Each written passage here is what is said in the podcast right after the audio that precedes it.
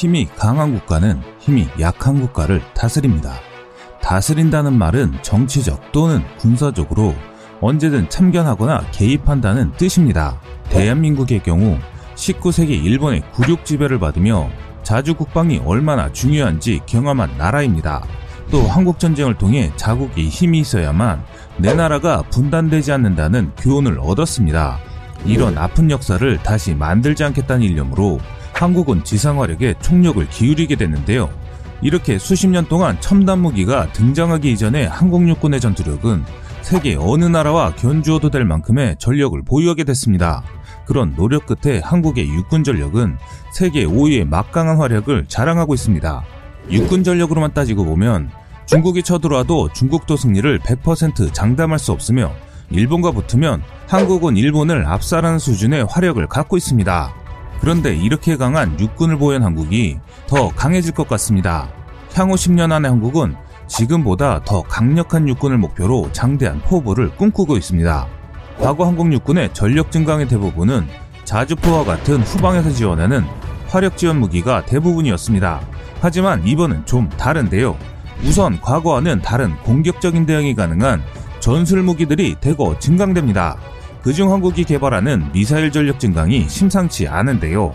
오늘은 세계 어느 나라부터도 이길 수 있는 세계 최강이라고 손꼽히는 무기체계에 대해 알아보겠습니다.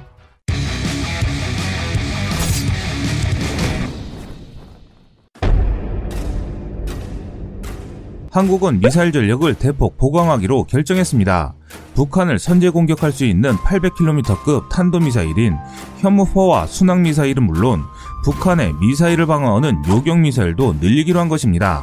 국방부는 향후 5년 동안의 군사력 건설과 운영 계획을 담은 2021-2025 국방 중기 계획을 수립하면서 이번 국방 중기 계획에 책정한 소요 재원은 300조 7천억 원으로 전방위 안보 위협에 대비해 첨단 전력을 증강하는 방위력 개선 분야에서는 100조 1000억 원을 배정했는데요. 여기에 현무퍼의 추가 양산 비용이 포함되어 있습니다.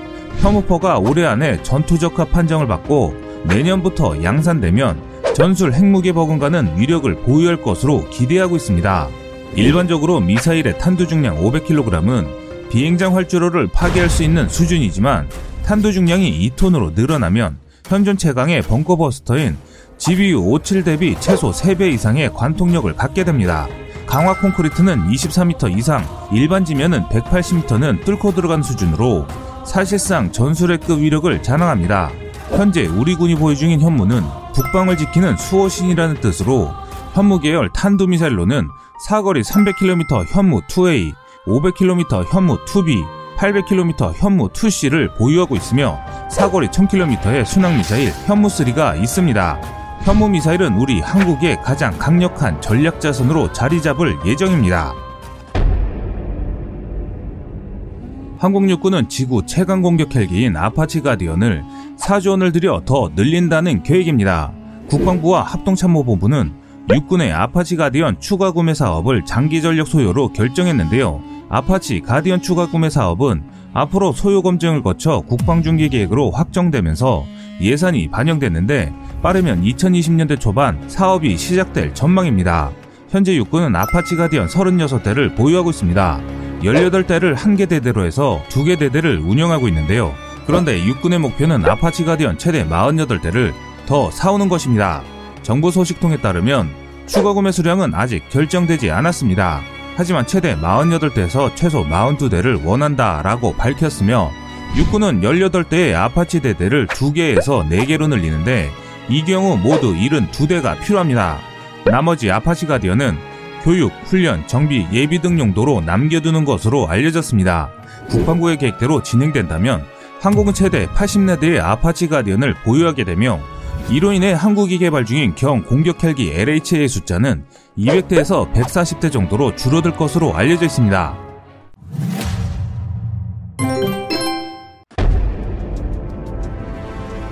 한국 형사들하고도 불리는 엘셈은 적 항공기 및 탄도탄 위협으로부터 주요 방어 목표 및 핵심 시설을 방어하기 위해 개발되고 있는 장거리 방공 체제를 통칭하며 한 개 포대당 다기능 레이더 한 대, 교전 통제소 한 대, 작전 통제소 한 대, 대항공기 유도탄 발사대 두 대, 대탄도탄 유도탄 발사대 두 대로 구성되는데요. 탄도탄 요격 체계만 개발되는 것이 아니라 단일 포대에서 항공기 요격과 탄도탄 요격을 동시에 수행할 수 있도록 개발되고 있으며 이를 위해 대탄도탄 유도탄과 대항공기 유도탄이 개발되고 있으며 최대 요격 사거리는 250km를 목표로 진행되고 있습니다. 현재 개발은 천궁과 천궁2 개발 경험이 있는 ADD가 주관하고 있는데요. ADD는 LSM의 각종 신기술들을 적용할 계획으로 알려져 있습니다. 사실 미국의 사드업이게 되면서 폄하되기도 했지만 한국의 LSM 사업은 알고 보면 상당히 도전적인 개발 사업으로 고체 추진체를 사용하는 궤도 수정 및 자세 제어 장치를 채택하여 중량 및 부피를 줄이면서 소화성 추진제를 적용함으로써 액체 추진체 방식의 덱스처럼 점화 및 재점화를 통해 운용성을 향상시킬 수 있도록 하는 등 기존 대탄도탄 유도탄과 차별화되는 각종 신기술들이 적용될 예정입니다. 2019년 12월 탐색 개발을 마치고 체계 개발에 착수하며 사업비로 약 9,700억 원이 투입됩니다. 2024년까지 시제품을 만드는 것이 목표입니다. 방위사업청은 치누크의 성능 개량 사업과 별도로 22대의 신규 치누크를 도입하는 대형 기동 헬기 3차 사업을 추진할 예정인 것으로 알려졌습니다. 한국은 북한의 핵미사일 위협에 대응하기 위한 대량 응징 보복 체계를 핵심 전력으로 주목하면서 치누크 헬기를 수송용으로 12대, 특수 전용 10대 등 총 22대를 도입한다는 계획입니다. 이와는 별개로 한국이 보유하고 있는 노후화된 치누크도 성능 개량을 추진하고 있는데요. 방위사업청은 소요 수정 검토와 선행 연구 등을 거쳐 지난해 12월 최종적으로 17대에 대해서만 성능 개량을 추진하는 것으로 결정했습니다. 이번 성능 개량은 renew 방식을 통한 CH47F 기종을 도입하는 것으로 최종 결정됐는데요. renew 방식이란 신규 CH47F를 조립할 때 기존 기체에서 활용이 가능한 일부 구성품들을 분해 수리한 후 재활용하는 방식으로 여기에는 트랜스미션, 구동계통 등이 재활용되는 것으로 알려졌습니다. 리뉴 방식으로 진행하는 기체는 일부 재활용되는 부품을 제외하고 나머지는 신규 CH47F의 부품을 사용하기 때문에 한국이 이 사업이 마무리되면 총 39대의 신형 CH-47F 치노크 헬기를 보유하는 셈입니다. CH-47F는 CH-47 계열 중 가장 최근에 개발된 기종으로 화물 병력 수송을 비롯해 인도주의 작전, 특수전, 사상자 후송, 탐색 구조 등 전 세계 각군이 수행하는 다양한 임무에 투입할 수 있도록 설계됐으며 수송용 헬기로는 탁월한 성능을 자랑하고 있습니다.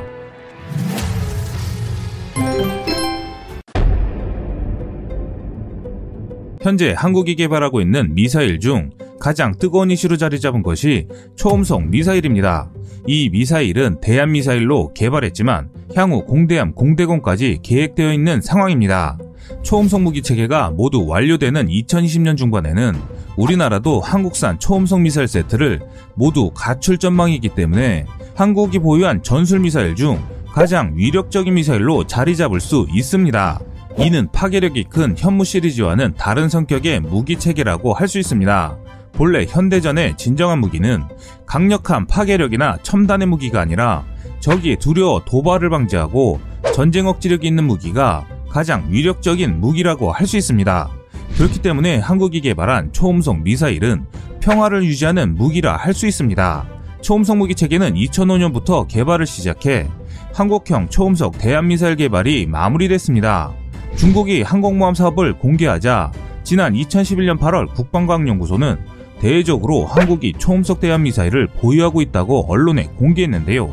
이로써 국내에서도 초음속 대한미사일이 개발되고 있음을 공식화했습니다.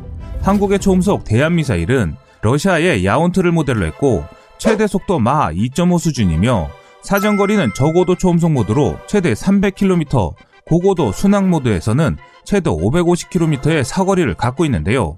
이뿐만 아니라 우리 대한민국의 모든 함선에 장착 가능하도록 설계했는데 이는 야운트의 큰 덩치보다는 작은 크기로 개발했습니다. 러시아의 야운트는 전장 8.9m, 중량 3.8톤의 대형 미사일이지만 국산형 초음속 미사일은 이보다 작기 때문에 야운트의 후속형인 브라모스행과 비슷한 것으로 알려져 있습니다. 한국의 초음속 대한 미사일은 전장 6m 이하, 직경 533mm 이하, 발사 중량 1.5톤 수준으로 소형화됐습니다. 이렇게 작게 개발하는 이유는 우리 한국의 함선이나 잠수함의 발사관이 530mm로 별도의 개량 없이 장착 가능하도록 설계됐기 때문입니다. 이뿐만 아니라 첨단의 기술도 접목됐는데요.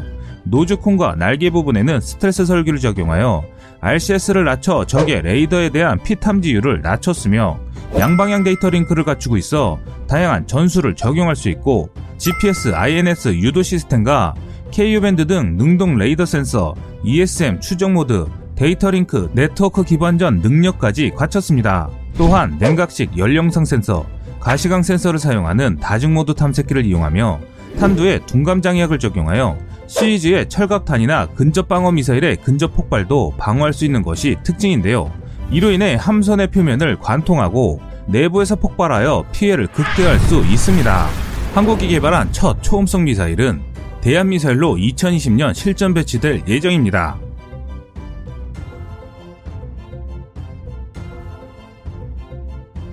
지금까지 세상의 모든 군사무기를 얘기하는 꺼리투브였습니다.